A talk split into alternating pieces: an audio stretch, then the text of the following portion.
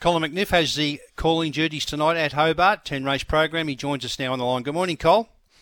Morning, Gerard. Yeah, looking forward to another good program there. A few smallish fields, but a 10 event card. The quaddy, um, yeah, a few tricky races uh, throughout the legs of the quaddy here tonight.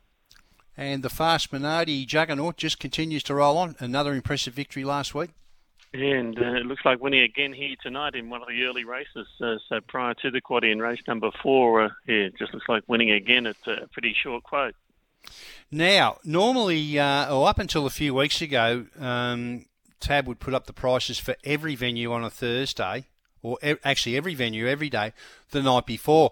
But mm. there's been a change in policy there now, Cole. Basically, uh, what uh, what happens going forward is the Victorian and the New South Wales Greyhound meetings, they'll be there the night before, um, in, in, particular the, the early ones, say the Saturday morning ones, but all other venues, uh, they are now waiting until post scratching time. So, as an example, Hobart today, Angle Park today, Albion Park, etc.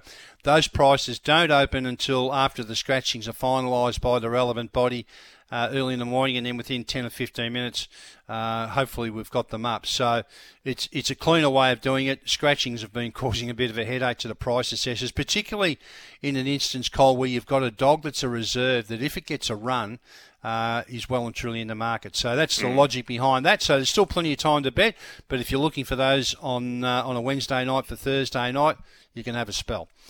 So uh, that doesn't change uh, or doesn't alter the fact that we've got to find 10 winners uh, tonight, particularly the quaddy from yourself. And the first leg of the quaddy, it's over the 461.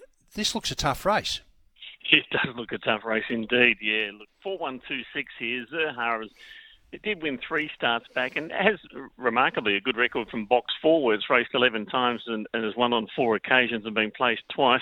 It, look, it's one of those races. Uh, uh, an ounce of luck's going to play an important role here. I've got it on top from number one, Mr. 10%, who has only won three races and certainly doesn't win out of turn. But I thought from the inside a chance.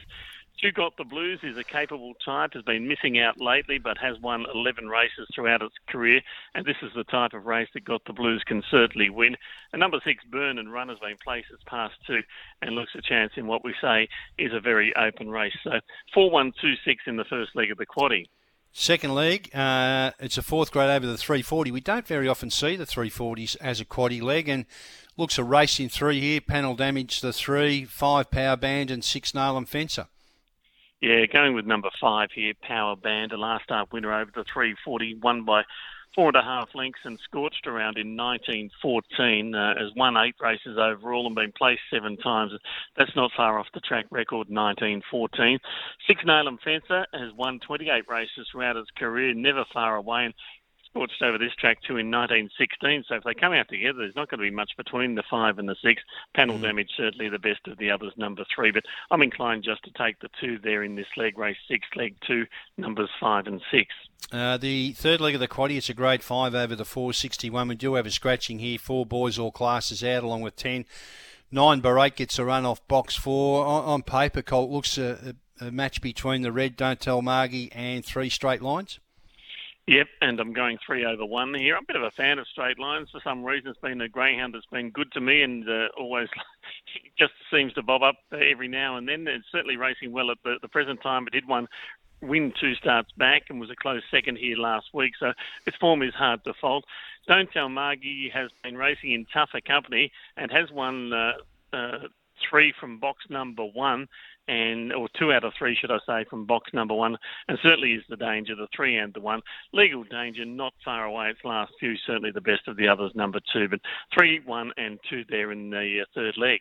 And the final leg, race eight on the program's a fourth grade over the 461, and just looking through them, there appear to be a handful of chances.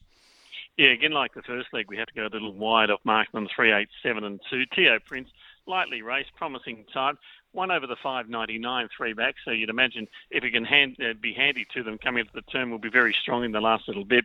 Lochinvar Aloisi placed as past three, does look ready to win. Seven Winemaker, another one uh, who's a, a winner of 11 races overall and does seem to run well when it's drawn wide. It's got box seven here.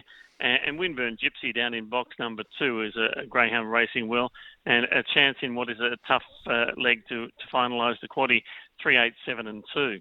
Quaddy numbers for Colin McNiff tonight at Hobart in the first leg four one two six, second leg five and six. Third leg three and one, final leg three eight seven two, which means we now arrive at the best bets.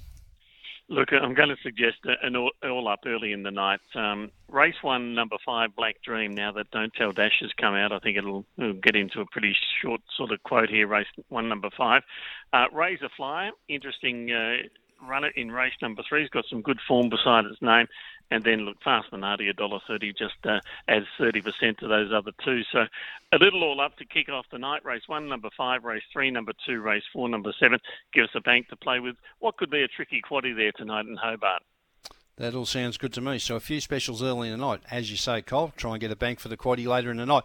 All right, thanks for your time this morning. Uh, that's the end of me for the time being. Mr. John Brash will be back next week, so been good to catch up with you, and hopefully we can do it again soon. Yeah, good, good on you, Gerard. Take care.